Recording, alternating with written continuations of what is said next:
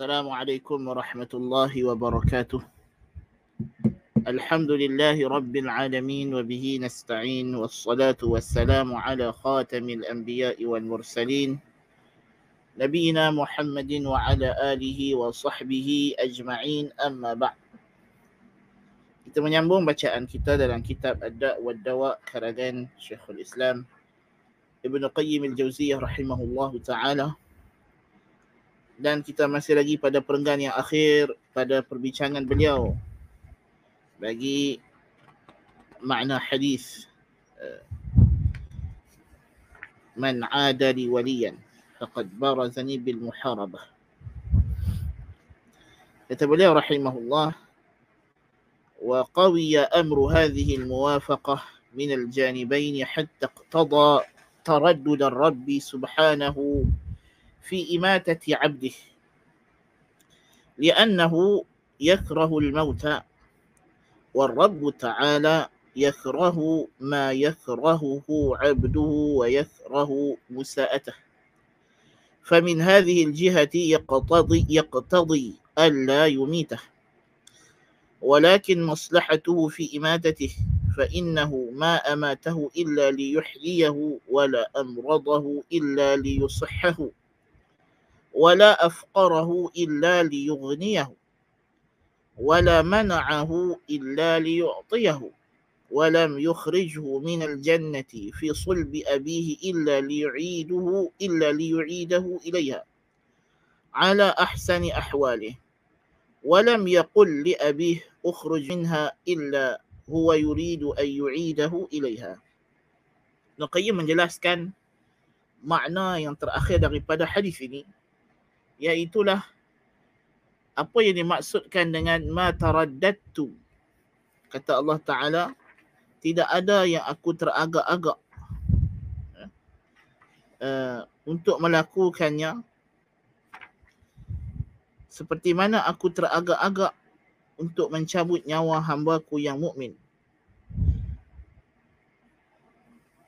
Kata dalam hadis, وَمَا تَرَدَّدْتُ عَنْ شَيْءٍ أَنَا فَاعِلُهُ تَرَدُّدِي عَنْ قَبْضِ نَفْسِ عَبْدِ الْمُؤْمِنِ يَكْرَهُ الْمَوْتَ وَأَكْرَهُ مُسَاءَتَهُ وَلَا بُدَّ لَهُ مِنْهِ. Tidaklah aku teragak-agak dalam sesuatu perkara yang aku hendak lakukannya, seperti mana teragaknya aku pada mencabut nyawa hambaku yang mukmin. Dia, yakni hambaku yang mukmin, membenci mati, dan aku tidak suka untuk menyakitinya, tetapi tidak dapat tidak, ia mesti mati. Kata Ibn Qayyim, makna perenggan ini ialah wa qawiya amru hadhihi al-muwafaqah, kebersamaan Allah Subhanahu wa ta'ala dengan walinya yang salih, yang mukmin ini, kecintaan di antara keduanya sangat kuat, maka semakin kuatlah muwafaqah, kebersamaan apa yang Allah Ta'ala kehendaki dan kehendak uh, hambanya yang mukmin tadi semakin sama, sehingga menyebabkan teragak-agaknya Tuhan Subhanahu wa Ta'ala dalam mematikan hambanya ini. Teragak-agak di sini, seperti mana kata para ulama, ialah ikhtilaful iradatain, kerana di sana ada dua iradah yang berlawanan, iaitulah iradah syar'iyah Allah Ta'ala dan iradah kauniyah.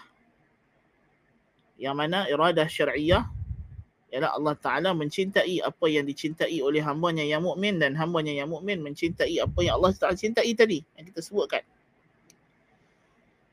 Dalam masa yang sama, iradah kauniyah Allah Azza wa Jalla ialah manusia mesti mati. Dan kita semua telah tahu bahawa iradah kauniyah la yastalzim ar-ridha wal mahabbah. Iradah kauniyah tidak melazimkan ridha dan mahabbah. Seperti mana kejadian-kejadian buruk dalam alam ini yang Allah Ta'ala kehendaki ia berlaku, dalam masa yang sama Allah Ta'ala tidak ridha dan tidak suka, tidak cinta, seperti kekufuran, maksiat. Ya, ini semua telah kita pelajarinya dalam akidah, dalam masalah qada dan qadar dahulu. Kerana apa? Kerana hambanya yang mukmin tadi tidak suka mati. Tentulah tidak ada manusia yang nak mati. Walaupun dia orang mukmin, tentu orang cuma beza.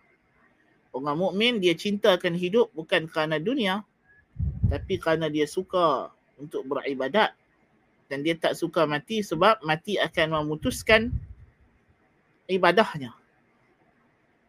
Jadi orang mukmin tak suka mati. Orang tak mukmin pun tak suka mati. Tapi sebab lain-lain. Orang mukmin tak nak mati bukan sebab dia nak hidup lama di dunia, tapi sebab dia tahu kalau dia mati, inqata'a amaluh, putuslah amalannya.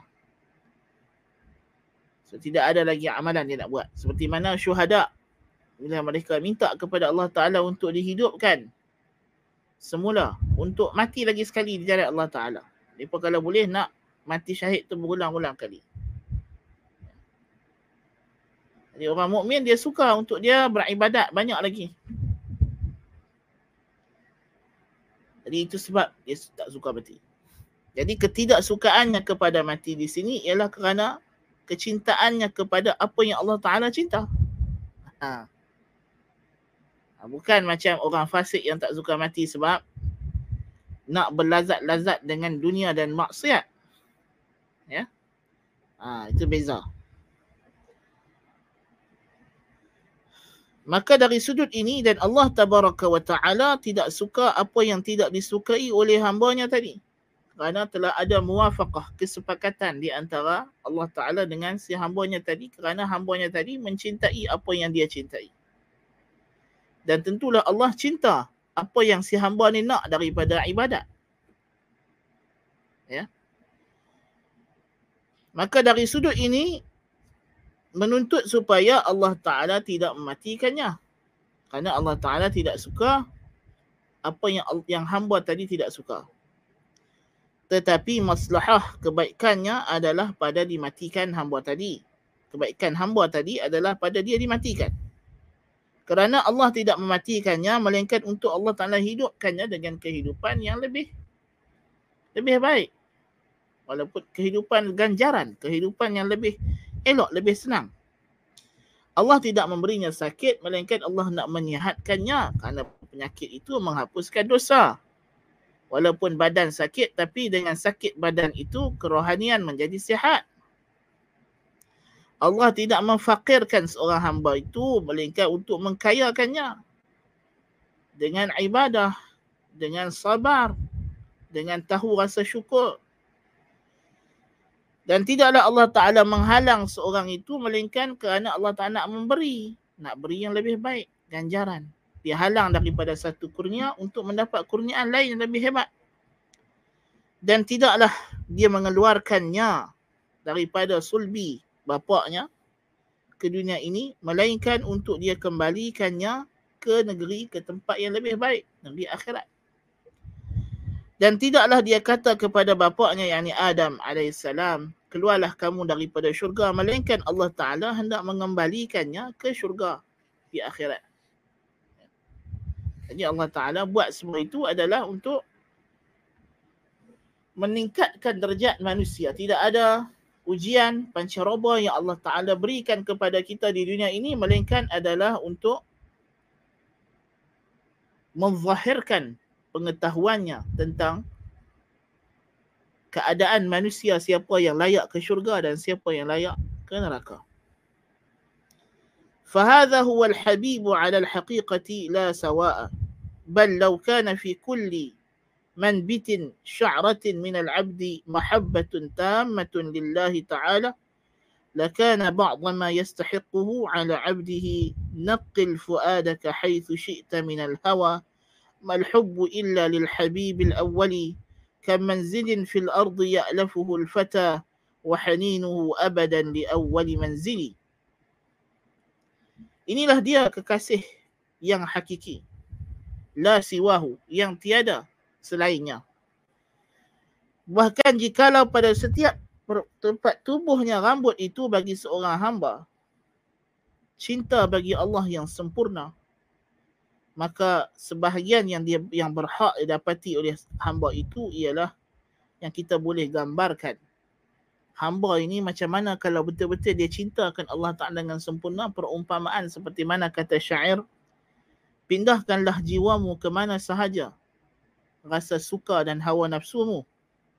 Tidaklah cinta itu melainkan sebenar-benarnya kepada kekasih yang awal.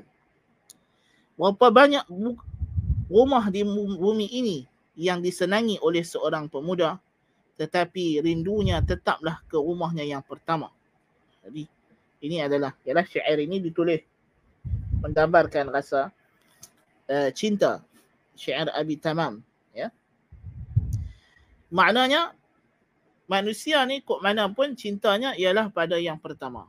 Jadi orang mukmin cinta pertamanya adalah Allah Subhanahu wa Taala. Jadi cintanya kepada selain Allah tidak mungkin boleh berlaku melainkan jikalau ada kaitan dengan Allah Subhanahu wa Taala, melainkan ada kaitan dengan cintanya kepada Allah seperti yang telah kita baca. Nah.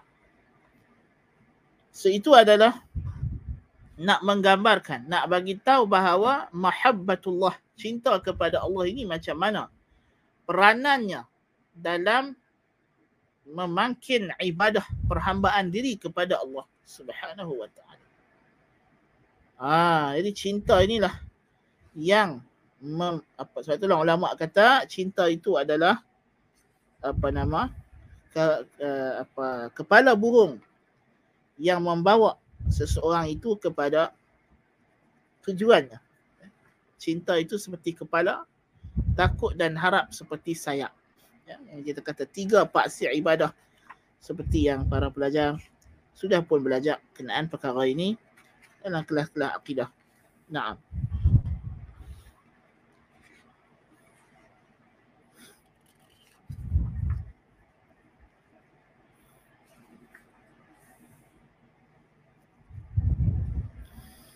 Kemudian beliau menyatakan lagi peringkat cinta yang tertinggi.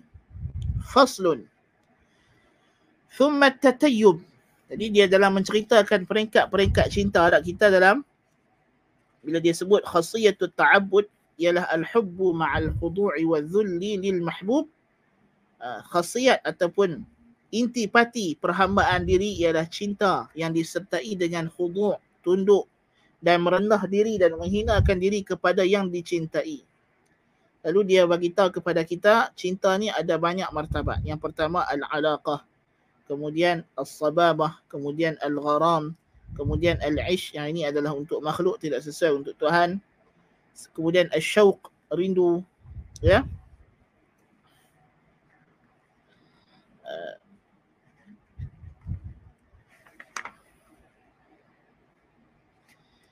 Jadi pada masa al-syauq ini dia, dia jelaskan kepada kita macam mana yang dikatakan eh, apa nama rindu hendak apa nama bertemu dengan Tuhan itu, bagaimana cinta seseorang itu hendak bertemu dengan Tuhan Azza wa Jal, ya.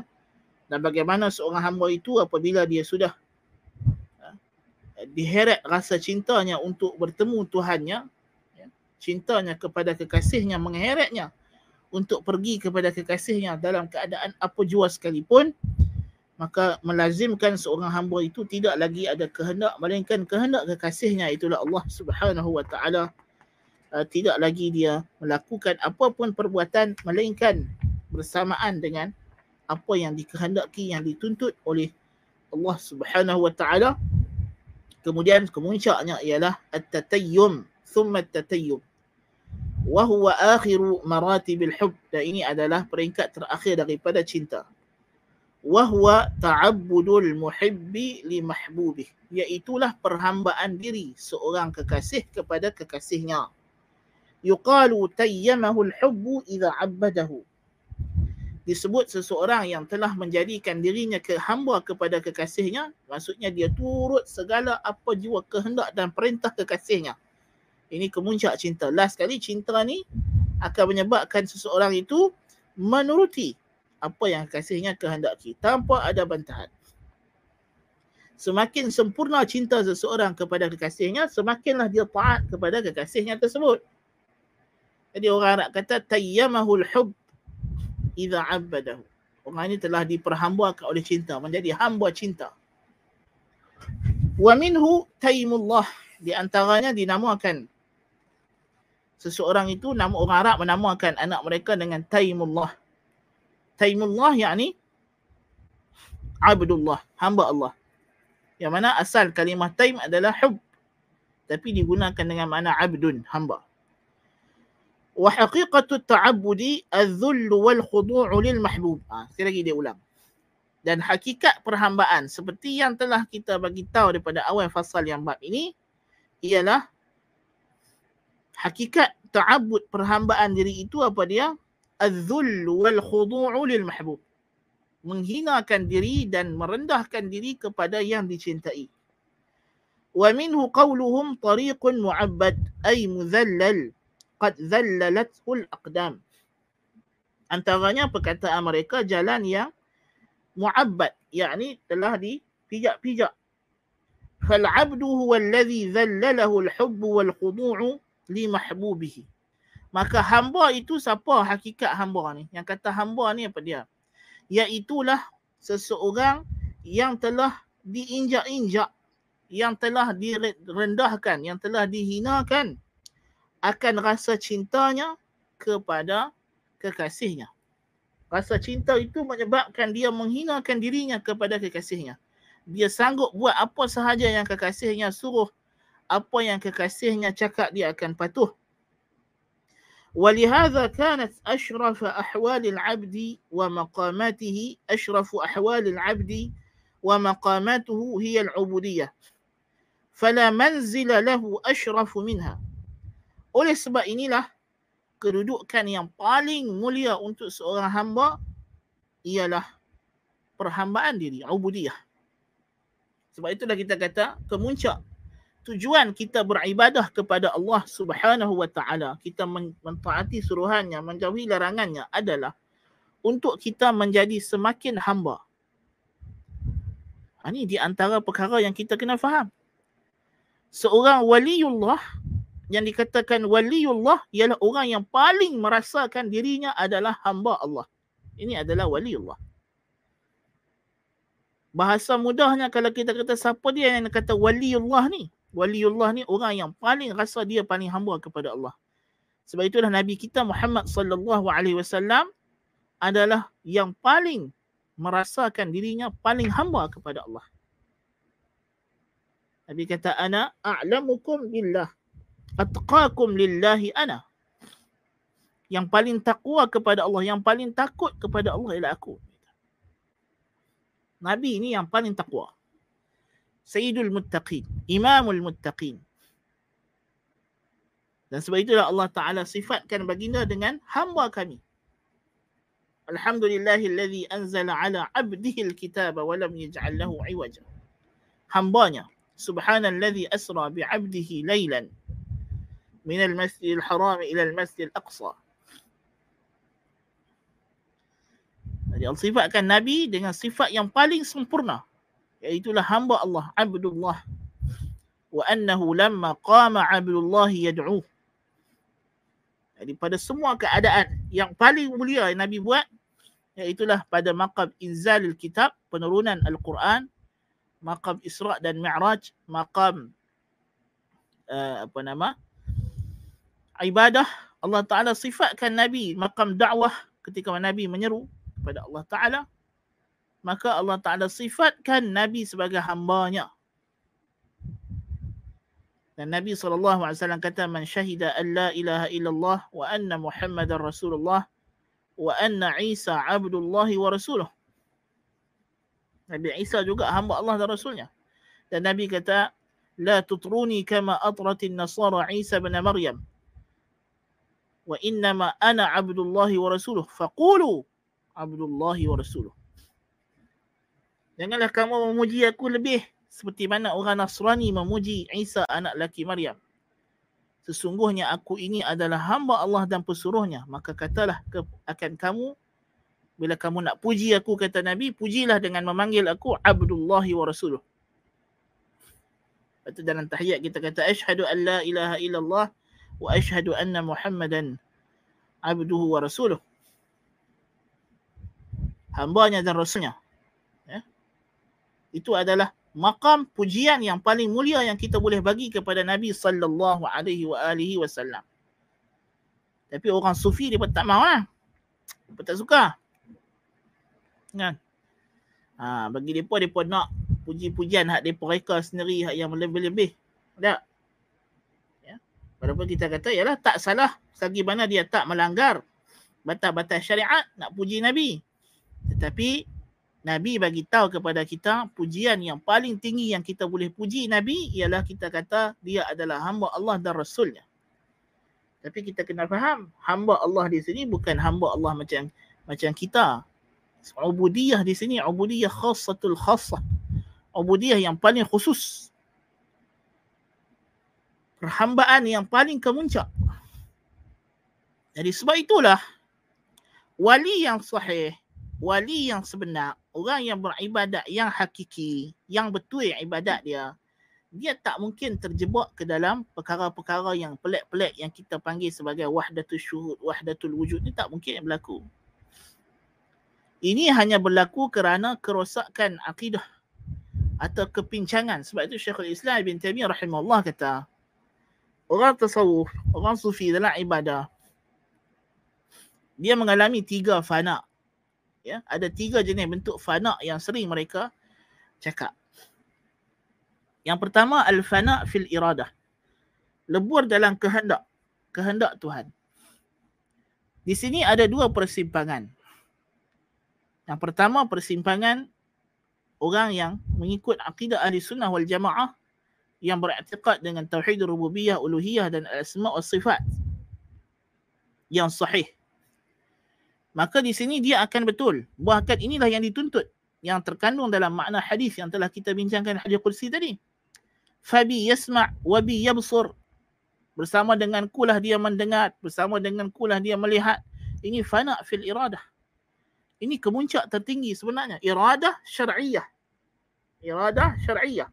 Kehendak Allah yang syar'i. Suruhan dan larangan Allah. Golongan ahli kalam. Mereka fana dalam iradah kauniyah. Kerana mereka tidak membezakan iradah syar'iyah dan kauniyah. Mereka fana dalam iradah kauniyah. Mereka kata Allah Ta'ala, Tuhan sekalian alam, apa yang jadi semuanya adalah qada dan qadar Tuhan. Maka kita kena terima semua benda. Termasuk including maksiat. Including sekian-sekian. Jadi bagi mereka di sana ada dua keadaan mereka kata. Maqam syariat, kita kena benci maksiat. Tapi main maqam hakikat, maksiat dengan taat sama, dia kata. Orang yang buat maksiat pun boleh jadi waliullah. Orang yang buat taat pun waliullah. Sebab dia kata yang penting taat pada kehendak Tuhan. Jadi kalau Tuhan nak kita jadi ahli maksiat, kita jadi ahli maksiat. Kalau Tuhan nak kita jadi ahli syariat, kita jadi ahli syariat. Ha, jadi mereka keliru berkat sini lah. Sebab akidah mereka silap. Akidah ilmu kalam yang mereka anuti menyebabkan mereka tidak faham makna-makna hadis. Lalu mereka beramal sesuai dengan i'tiqad mereka. Ya, sesuai dengan i'tiqad mereka. Jadi ini adalah masalah.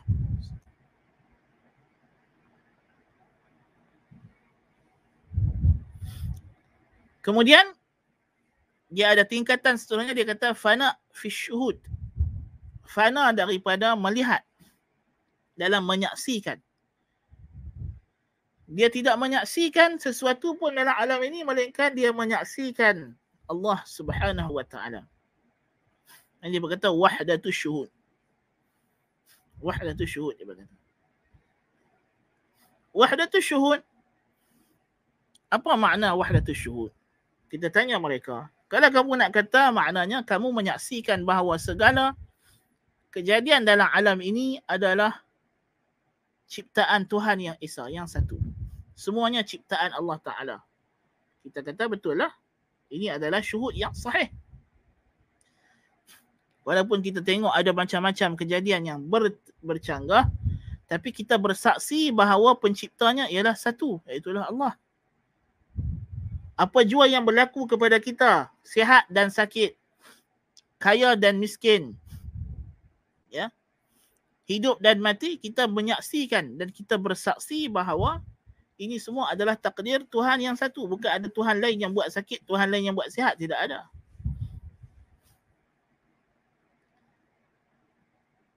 Tapi kalau kamu nak maksudkan tengah-tengah kamu duduk berzikir, kemudian kamu terasa diri kamu adalah Tuhan. Yang ni yang dia pernah maksudkan orang sufi, dia kata waktu syuhud, dia pernah maksudkan ini. Tengah-tengah berzikir terasa diri itu Tuhan, atau Tuhan masuk dalam diri, atau semua ni adalah Tuhan tu sendiri, ya. Yang ini adalah ghalat, ini adalah salah, ini adalah kepincangan dalam akidah. Yang kata Syekhul Islam Ibn Taimiyah rahimahullah.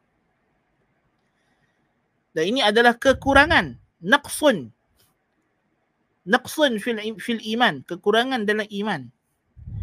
Kerana wali yang hakikat, wali yang sebenarnya, dia tidak akan terkeliru antara Tuhan dengan makhluk. Apa pun yang dia tengok.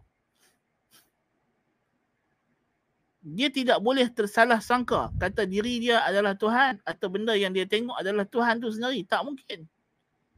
Tak mungkin. Orang sufi kata ada golongan wali bila mereka dikasyafkan, dibuka hijab, melihat kepada kebesaran Allah, menyebabkan kadang-kadang mereka tersalah sangka.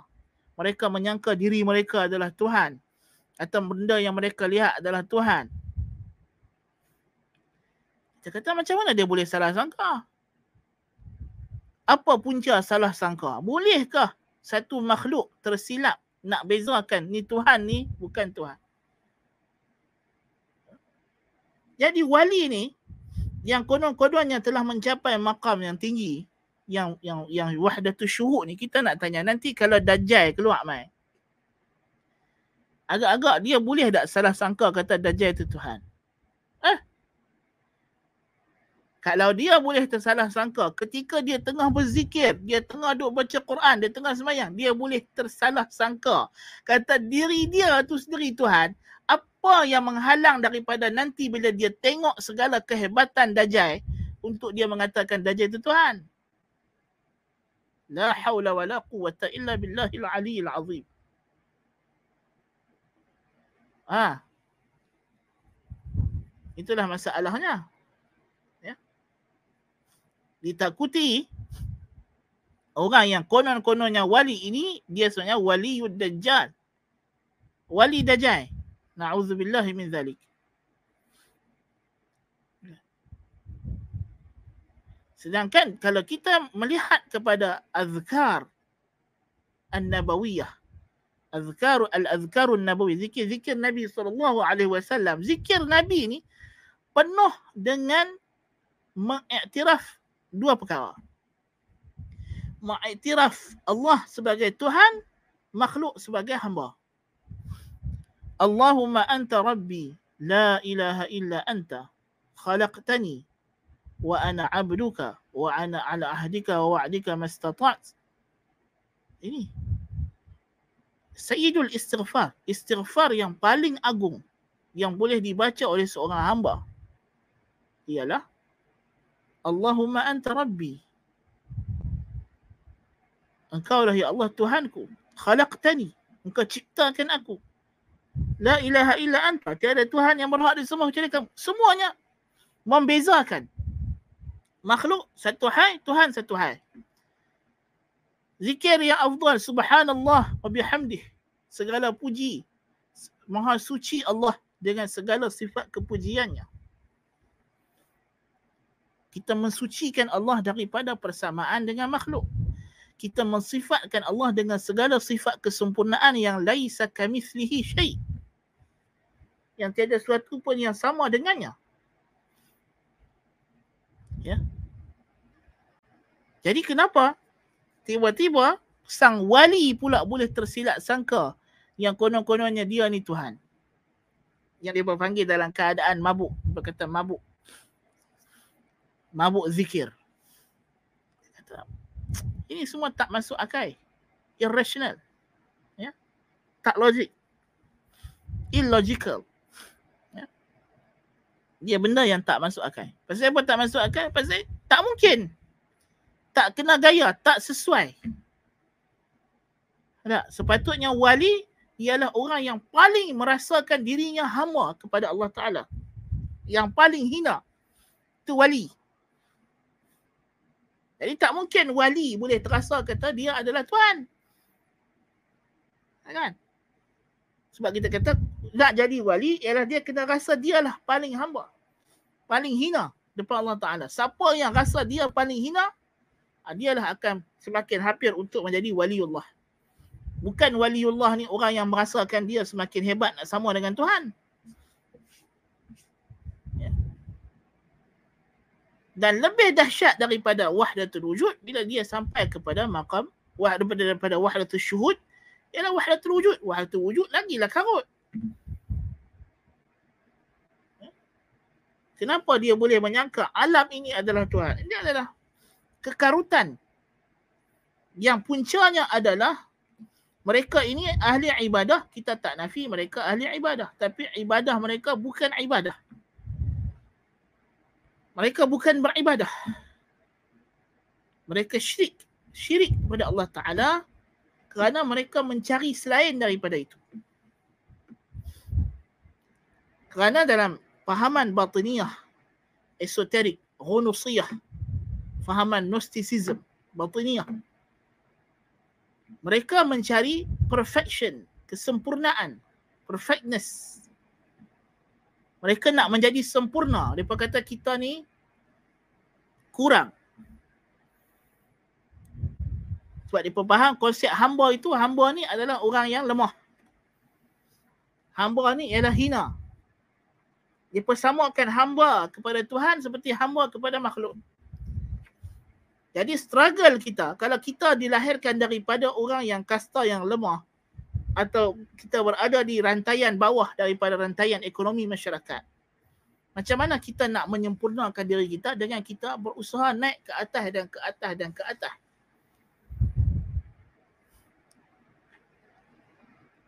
Jadi golongan tasawuf, mereka faham kita beribadah ni sebab kita nak improve kita punya state, keadaan kita. Daripada kita ni manusia, kita naik pergi jadi malaikat. Lepas tu kita naik pergi jadi, sampailah jadi Tuhan. Mereka faham lagu tu. Ya? Dan ini adalah konsep yang salah dalam beribadah. Hubungan kita dengan Tuhan adalah Allahumma anta rabbi khalaqtani wa ana abduka. Engkau adalah Tuhanku yang menciptakan aku dan aku adalah hambamu. Inilah ikatan kita dengan Tuhan. Hubungan relationship kita dengan Tuhan, ini dia. Allahumma anta rabbi khalaqtani wa ana abduka wa ana ala ahdika wa wa'dika. Allahumma anta rabbi la ilaha illa anta. La ilaha illa anta. Kita hamba, dia ma'bud, dia ilah yang disembah. Dia khaliq, kita makhluk. Dia yang mencipta, kita yang dicipta. Jadi, konsep ibadah dalam Islam adalah untuk merealisasikan hakikat ini. Because this is the reality. Inilah realitinya. Realitinya kita ni makhluk. Allah Ta'ala khaliq. Realitinya kita adalah hamba. Dia adalah Tuhan.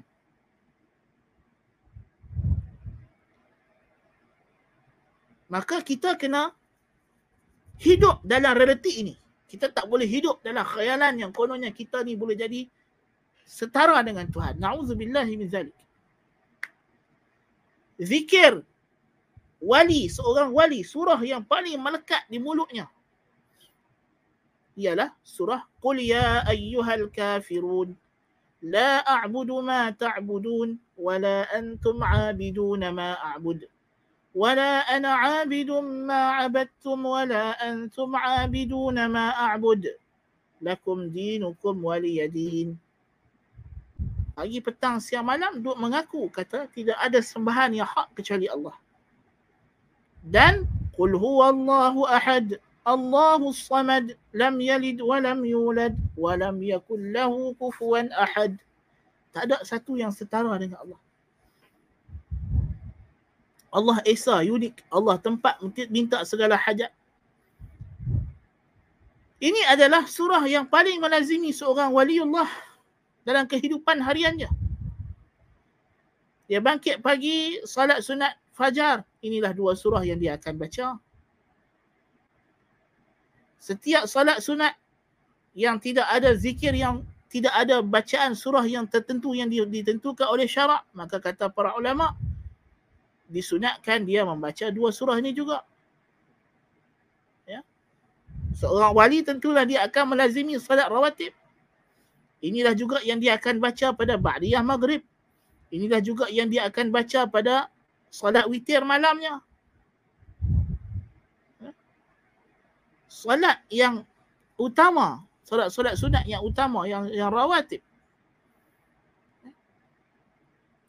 Dua surah ini. Jadi macam mana seorang wali yang disangka wali boleh menyalah sangkakan, boleh tersalah sangka yang dia adalah Tuhan atau makhluk yang dia tengok di depan dia adalah Tuhan. Na'udzubillah min zalik. Ini adalah cerita dongeng khurafat. Ya?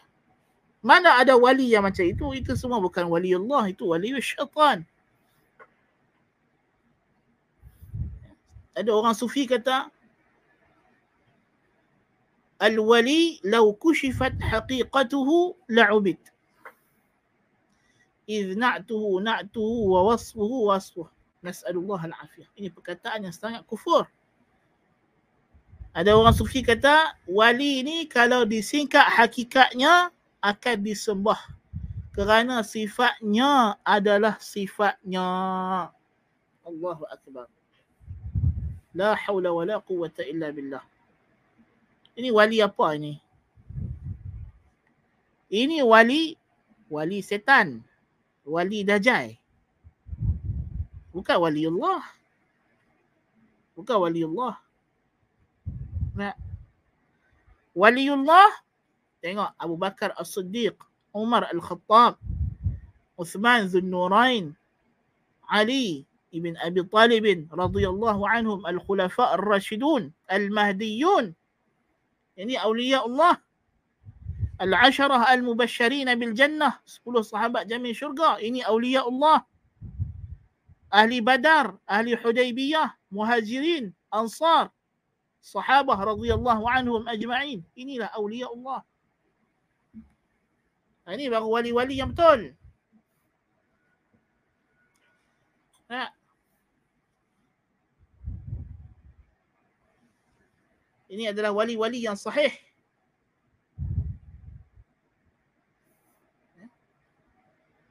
Anas ibn Malik radhiyallahu anhu.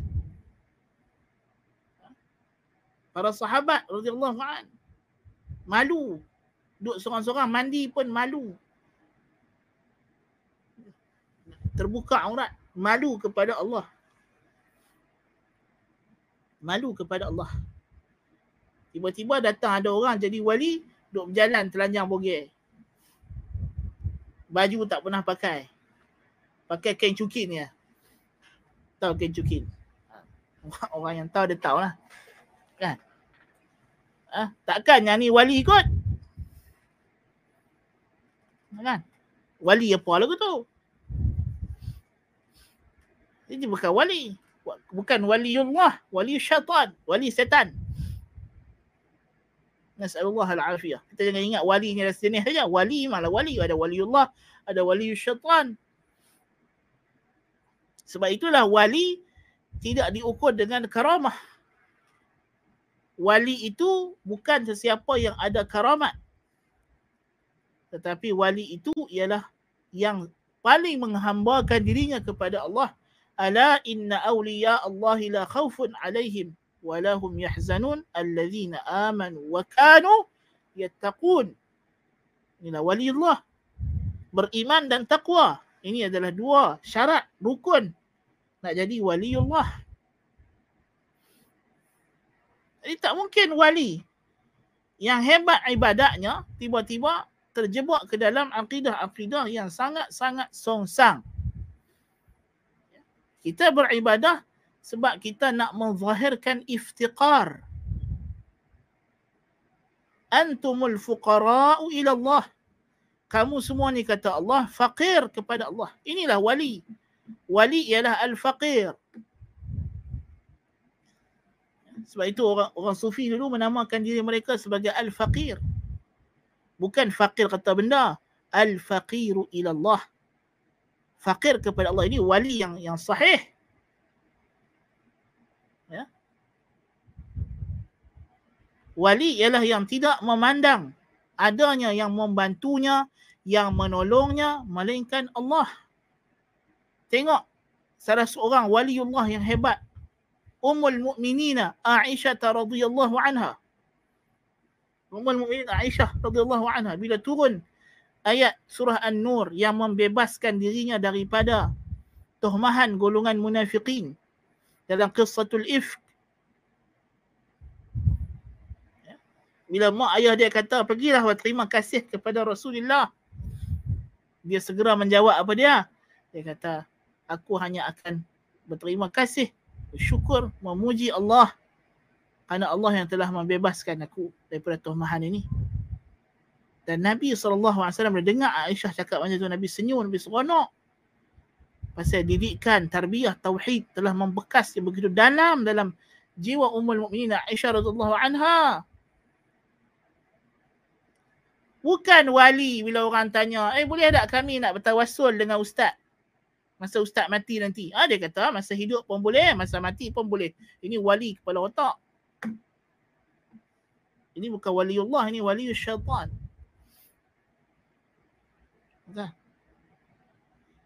Ha, bukannya wali hak ajak anak murid dia, kalau hampa ada apa-apa masalah, sebut nama aku tiga kali. Ha. Ini bukan waliullah ni. Ini wali syaitan. Nabi sallallahu alaihi wa alihi wasallam ya ambil bai'ah daripada sekumpulan para sahabat baginda, yang mana mereka ini tentulah di antara khassatul awliya, wali-wali yang sangat hebat.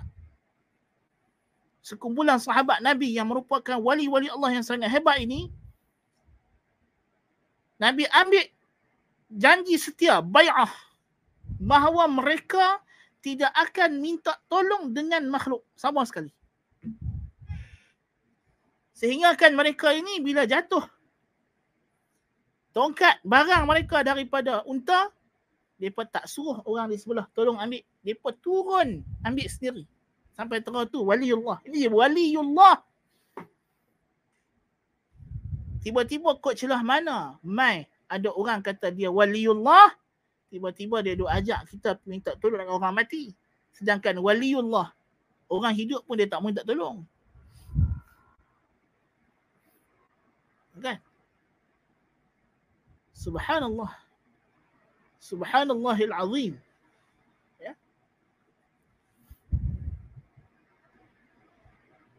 Dalam Islam, jangan kata minta tolong dengan orang mati. Minta tolong dengan orang hidup pun ada had, ada batas. Ya. Ada ada ada sempadannya benda apa yang kita boleh minta tolong. Ya. Dengan orang hidup. Dalam perkara dunia yang dia mampu tapi ada benda yang kita tak boleh. Minta. Minta kepada dia. Meminta kepada makhluk. Ahkam, soal. Ini benda-benda yang asas. Ya? Kerana nak menjaga tauhid. Macam mana tiba-tiba ada orang kata kita kalau nak jadi ahli sunnah kita kena minta dengan orang mati. La haula wala quwwata illa billahil aliyil azim.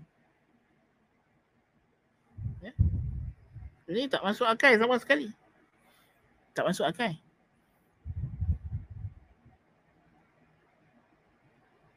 Dia berkata tak, istighasah dengan orang mati bukan bukan syirik. Kalau istighasah dengan orang mati tak syirik, apa benda yang syirik dalam dunia ni?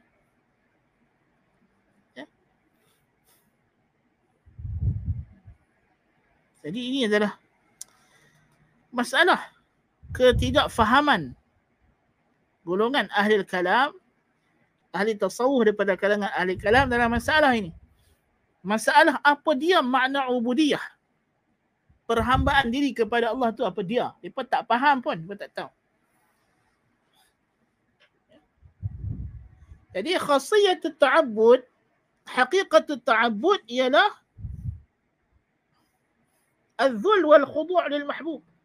Menghina dan merendahkan diri kepada yang cintai. Kita ni beribadah sebab kita semakin nak rasa diri kita hina depan Allah Ta'ala.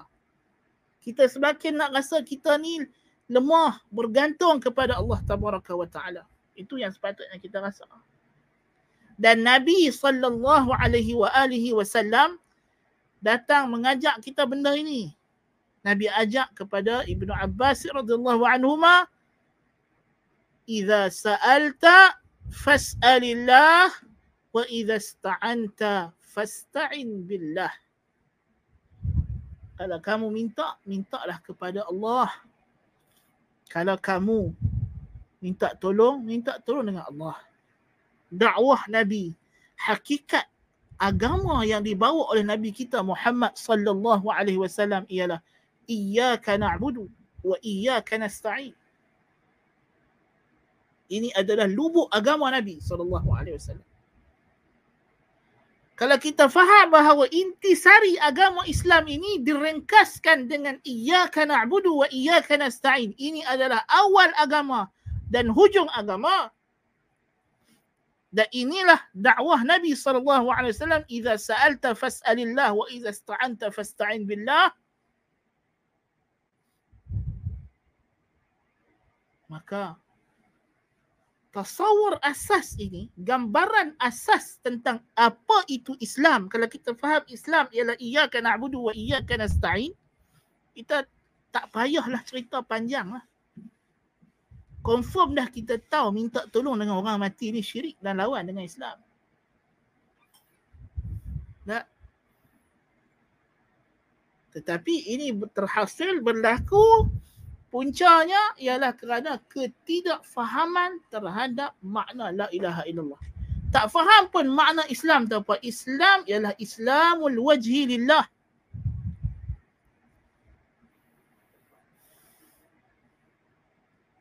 Allah Ta'ala kata apa? "Wa man yuslim wajhahu lillahi wa huwa muhsin." Yang menyerah diri kepada Allah. "Idh qala lahu rabbuhu aslim, qala aslamtu li rabbil alamin." Tuhan suruh Nabi Ibrahim, aslim, serah diri kamu. Kita kena serah diri kepada Allah Ta'ala, menyerah diri, submit. Ini adalah Islam, a total submission to Allah Subhanahu wa Ta'ala, penyerahan diri yang penuh bulat-bulat kepada Allah, surrender. Kita kena surrender diri kita, kena serah diri kepada Allah Ta'ala. Itu Islam. Jadi kalau itu Islam, takkan tiba-tiba istighasah dengan orang mati, minta tolong dengan orang mati. Boleh masuk dengan Islam. Kod ruang mana dia nak duduk dalam Islam? Sedangkan inilah musuh abadi Islam. Seperti mana kata Rib'i Ibn Amir radhiyallahu an, seorang waliullah yang hebat, sahabat Nabi yang mulia, dia menjelaskan tujuan ekspedisi jihad, kenapa mereka datang memerangi orang kafir. Kata Rib'i Ibn Amir, "Linukhrijal ibada min ibadatil ibad ila ibadatillahi wahdah." Untuk kami mengeluarkan perhambaan manusia kepada manusia kepada perhambaan manusia kepada Allah sahaja. Inilah Islam. Ya? Jadi kalau ada orang mengajak kita untuk menyembah selain Allah Ta'ala, confirm itu bukan Islam. Kalau dia mengajak untuk kita menyerahkan diri kita kepada selain Allah Ta'ala, confirm itu bukan Islam.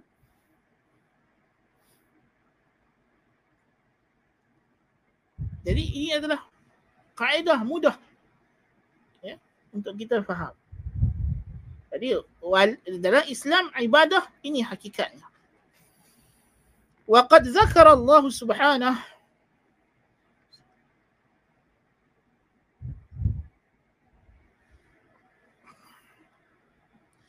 وقد ذكر الله سبحانه أكرم الخلق عليه وأحبهم إليه وهو رسوله محمد صلى الله عليه وسلم بالعبودية في أشرف مقاماته وهي مقام الدعوة إليه ومقام التحدي بالنبوة ومقام الإسراء. Inilah dia yang kita sebut tadi. Allah Ta'ala menyifatkan Nabi sallallahu alaihi wasallam pada empat keadaan yang paling mulia Nabi lakukan untuk Allah. Empat situasi yang Nabi sallallahu alaihi wasallam dipuji oleh Allah Ta'ala, ya? Ataupun tiga situasi yang Nabi dipuji oleh Allah Ta'ala, ya? Iaitulah maqam dakwah, maqam cabaran dengan nubuwah, dan maqam Isra. Tanda kata wa annahu lamma qama abdullah yad'u kadu yakununa alaihi libada. Ada cerita keadaan Nabi sallallahu alaihi wasallam ketika dia berdakwah kepada jin. Penamakan Nabi sebagai Abdullah. Dan ketika mana Allah Taala menceritakan tentang cabaran supaya orang musyrikin mencabar Nabi sallallahu alaihi wasallam, boleh tak boleh? Wa in kuntum fi raibin mimma nazzalna ala abdina fa'tu bi suratin min mislih.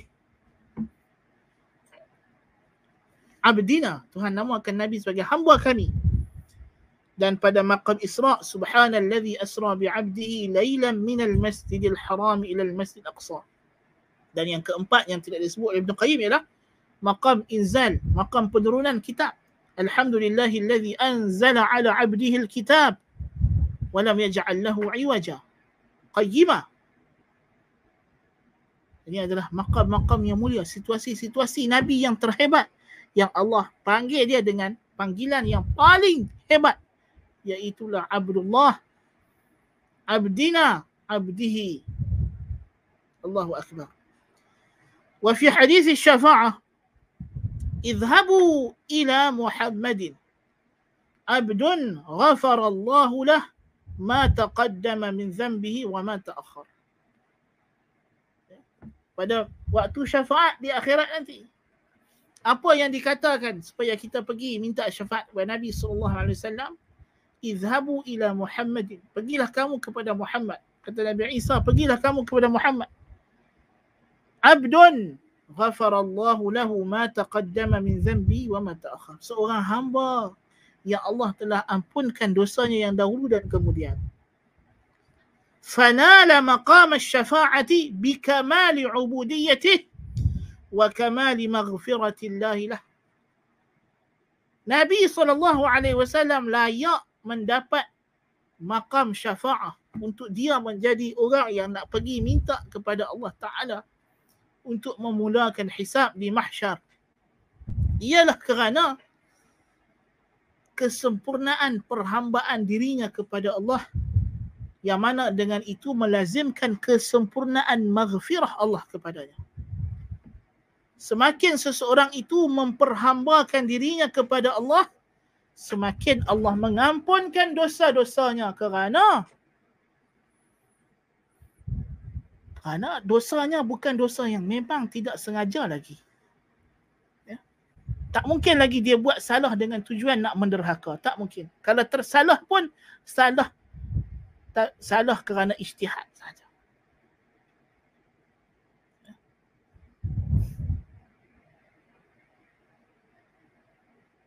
Salah kerana ijtihad sahaja.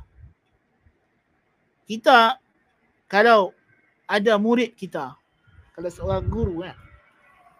Seorang murid yang tak pernah salah jawab soalan dalam periksa, memang rajin mengaji, sungguh-sungguh study, tiba-tiba ada satu soalan dia tersalah jawab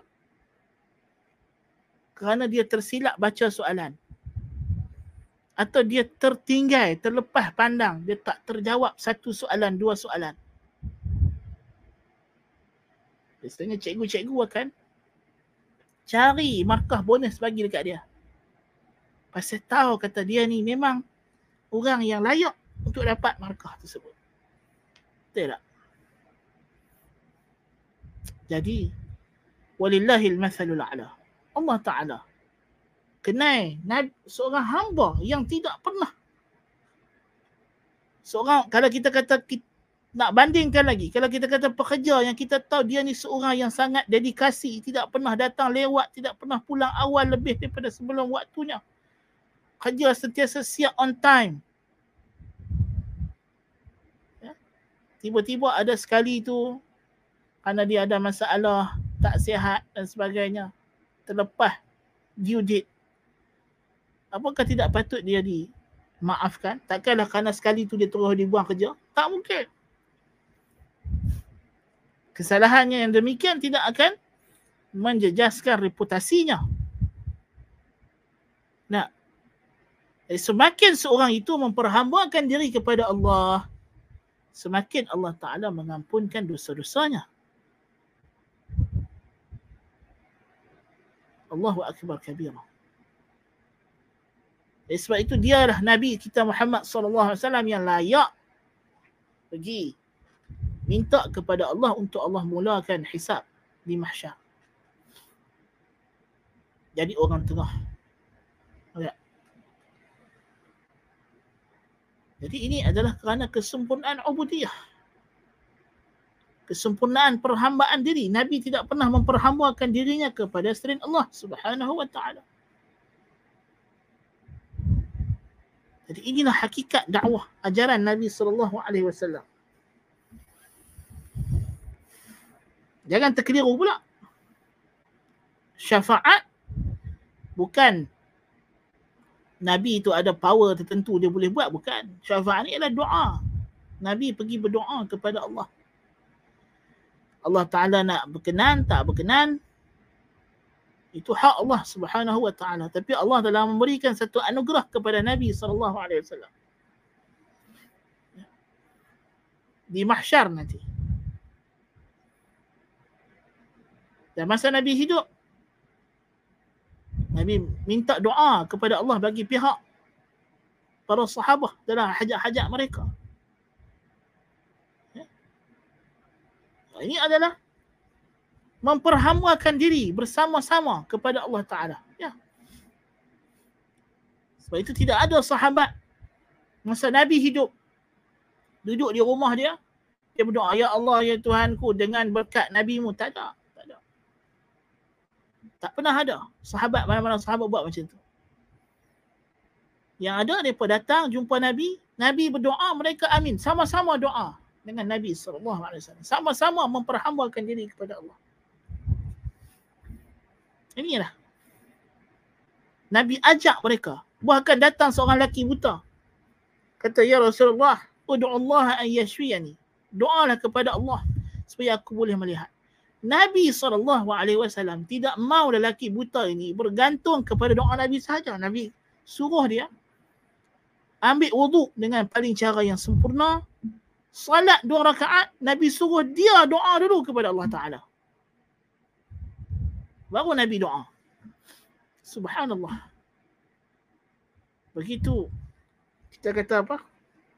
Sempurnanya didikan tauhid Nabi sallallahu alaihi wasallam kepada generasi awliya Allah, generasi wali-wali Allah yang agung, para sahabah radhiyallahu anhum, supaya mereka hanya bergantung kepada Allah, minta hanya kepada Allah. Ketika Nabi masih hidup, dalam perkara yang Nabi boleh, Nabi boleh saja minta kepada Allah Ta'ala terus. Tapi Nabi nak didik kepada lelaki ini, sahabat ini, waliullah ini, supaya dia juga memperhambakan diri kepada Allah, minta kepada Allah. Lalu Nabi tolong dia. Seorang sahabat minta, Ya Rasulullah, aku nak duduk dengan kamu di syurga. Nabi kata, A'inni ala nafsika bi kathratis sujud. Tolong aku untuk aku bantu diri kamu dengan banyakkan sujud. Hang sendiri kena ibadah. Kalau hang nak harap aku saja doa untuk hang, hang tak buat ibadat, tak jadi. Jadi the key word dia ialah tauhid, ialah ubudiyah lillahi ta'ala. Kan? Lillahi ta'ala. Itu yang sepatutnya diajarkan. beribadat, minta hanya kepada Allah Subhanahu wa taala. Tidak minta kepada selain Allah Tabaraka wa taala. Nah.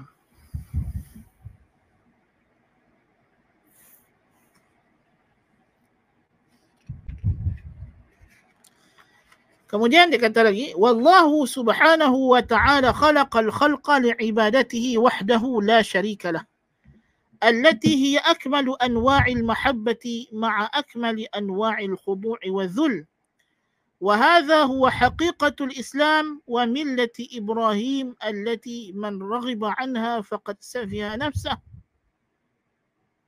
Dan Allah Subhanahu wa taala menciptakan makhluk untuk beribadat kepadanya sahaja, tiada sekutu baginya sama sekali. Yang mana ini adalah jenis cinta yang paling sempurna. Bersama dengannya ketundukan diri dan penghinaan diri yang paling sempurna. Inilah dia hakikat Islam dan millah ajaran Nabi Ibrahim yang kita disuruh ikut oleh Allah Taala. Yang barang siapa yang tidak mahu mengikutinya, dia telah memperbodohkan dirinya. Sebagaimana firman Allah Ta'ala surah Al-Baqarah, وَمَنْ يَرْغَبُ عَنْ مِلَّةِ إِبْرَاهِيمَ إِلَّا مَنْ سَفِهَ نَفْسَهُ وَلَقَدْ اصْطَفَيْنَاهُ فِي الدُّنْيَا وَإِنَّهُ فِي الْآخِرَةِ لَمِنَ الصَّالِحِينَ إِذْ قَالَ لَهُ رَبُّهُ أَسْلِمْ قَالَ أَسْلَمْتُ لِرَبِّ الْعَالَمِينَ ووصى بها إبراهيم بنيه ويعقوب يا بني إن الله اصطفى لكم الدين فلا تموتن إلا وأنتم مسلمون أم كنتم شهداء إذ حضر يعقوب الموت إذ قال لبنيه ما تعبدون من بعدي قالوا نعبد إلهك وإله آبائك إبراهيم وإسماعيل وإسحاق إلها واحدا ونحن له مسلمون. الله أكبر, الله أكبر كبيرا. Barang siapa yang enggan mengikuti agama Ibrahim, melainkan dia adalah orang yang membodohkan dirinya sendiri. Sedangkan kami telah memilihnya di dunia dan dia di akhirat termasuk orang yang salih yang sejahtera. Ketika mana Tuhannya berkata kepadanya, serahlah diri kamu. Lalu dia kata, aku menyerah diriku kepada Tuhan sekalian alam. Dan dengan inilah juga Ibrahim mewasiatkan kepada anak-anaknya dan Yaqub. Mereka berkata, wahai anak-anakku, sesungguhnya Allah telah memilih bagi kamu satu agama. Maka janganlah kamu mati melainkan dalam keadaan kamu menyerah diri bulat-bulat kepada Allah, Muslim. Adakah kamu menjadi saksi ketika mana Yaqub dalam keadaan maut nak mati? Lalu dia berkata kepada anak-anaknya, apa yang akan kamu sembah setelah kematianku nanti? Mereka berkata, kami menyembah sembahanmu dan sembahan bapa moyang nenek bapa-bapa kamu, Ibrahim, Ismail dan Ishaq. Sembahan yang esa yang satu. Dan kami menyerah diri bulat-bulat kepadanya sahaja. Inilah dia agama Allah. Semua para nabi, para rasul bawa Islam. Islamul wajhi lillah. Menyerah diri bulat-bulat kepada Allah Subhanahu wa ta'ala. Semua para nabi dan rasul inilah mereka. Inilah hakikat dakwah mereka. Semuanya bawa iyyaka na'budu wa iyyaka nasta'in. Semuanya bawa la ilaha illallah. ولهذا كان أعظم الذنوب عند الله شركا والله لا يغفر أن يشرك به. Oleh sebab itulah Allah Ta'ala menjadikan dosa yang paling besar di sisi dia ialah syirik. Dan Allah tidak ampunkan dosa syirik. Wa aslu syirki billah al-ishraku bihi fil mahabbah. Dan asal syirik kepada Allah ialah syirik dalam cinta.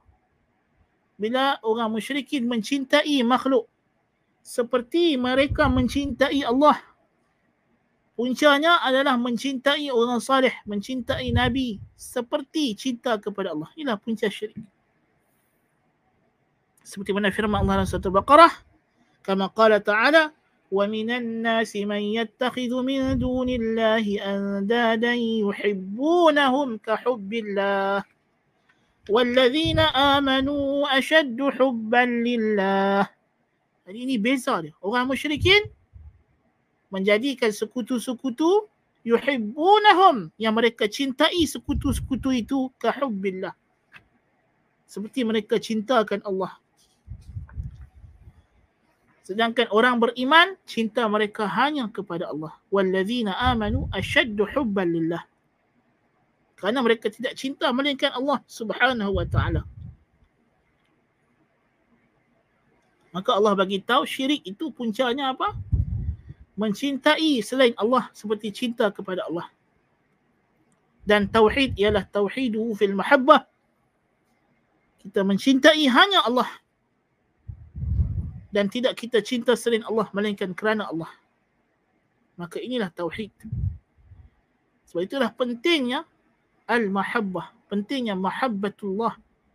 Dan dia menjadi rahsia untuk seseorang itu meninggalkan maksiat. Bukan cinta Allah itu dia buat maksiat, lepas tu dia kata dia waliullah. Itu adalah pembohong. Pembohong yang sangat besar. Ya. Buat maksiat, buat apa? Tidak ibadat, tidak apa? Kemudian kata dia adalah waliullah. Ini adalah pembohong. Sedangkan waliullah yang dekat kepada Allah, yang sempurna cinta kepada Allah, yang bermakna dia akan memperhambakan dirinya sepenuhnya kepada Allah Ta'ala. Sebab itu kata Ibn Qayyim, فَأَخْبَرَ سُبْحَانَهُ أَنَّ مِنَ النَّاسِ مَنْ يُشْرِكُ بِهِ فَيَتَّخِذُ مِنْ دُونِهِ أَنِّدًّا يُحِبُّهُ كَحُبِّ اللَّهِ وَأَخْبَرَ أَنَّ الَّذِينَ آمَنُوا أَشَدُّ حُبًّا لِلَّهِ مِنْ أَصْحَابِ الْأَنْدَادِ لِأَنْدَادِهِمْ وَقِيلَ بَلِ الْمَعْنَى أَنَّهُمْ أَشَدُّ حُبًّا لِلَّهِ مِنْ أَصْحَابِ الْأَنْدَادِ لِلَّهِ فَإِنَّهُمْ وَإِنْ أَحَبُّوا اللَّهَ لَكِنْ لَمَّا أَشْرَكُوا بَيْنَهُ وَبَيْنَهُ وَبَيْنَ أَنْدَادِهِمْ فِي الْمَحَبَّةِ ضَعُفَتْ مَحَبَّتُهُمْ وَالْمُوَحِّدُونَ لِلَّهِ لَمَّا خَلُصَتْ مَحَبَّتُهُمْ لَهُ كَانَتْ أَشَدَّ مِنْ مَحَبَّةِ أُولَئِكَ وَالْعِدْلُ بِرَبِّ الْعَالَمِينَ وَالتَّسْوِيَةُ بَيْنَهُ وَبَيْنَ الْأَنْدَادِ هُوَ فِي هَذِهِ الْمَحَبَّةِ كَمَا تَقَدَّمَ. Jadi inilah dia orang mukmin. Kenapa mereka dipuji oleh Allah? Kerana mereka mencintai Allah semata-mata. Orang kafir, musyrik, apa dia sebab dia musyrik? Sebab dia cintakan selain Allah seperti cinta mereka kepada Allah. Mereka cinta Allah. Orang mukmin dengan orang musyrik sama-sama cinta Allah. Tapi orang musyrik cinta Allah dan cinta selain Allah juga. Seperti cintanya kepada Allah. Orang mukmin cintanya hanya kepada Allah. Demi Allah, kerana Allah, untuk Allah. Kembali kepada Allah. Semuanya adalah kerana Allah.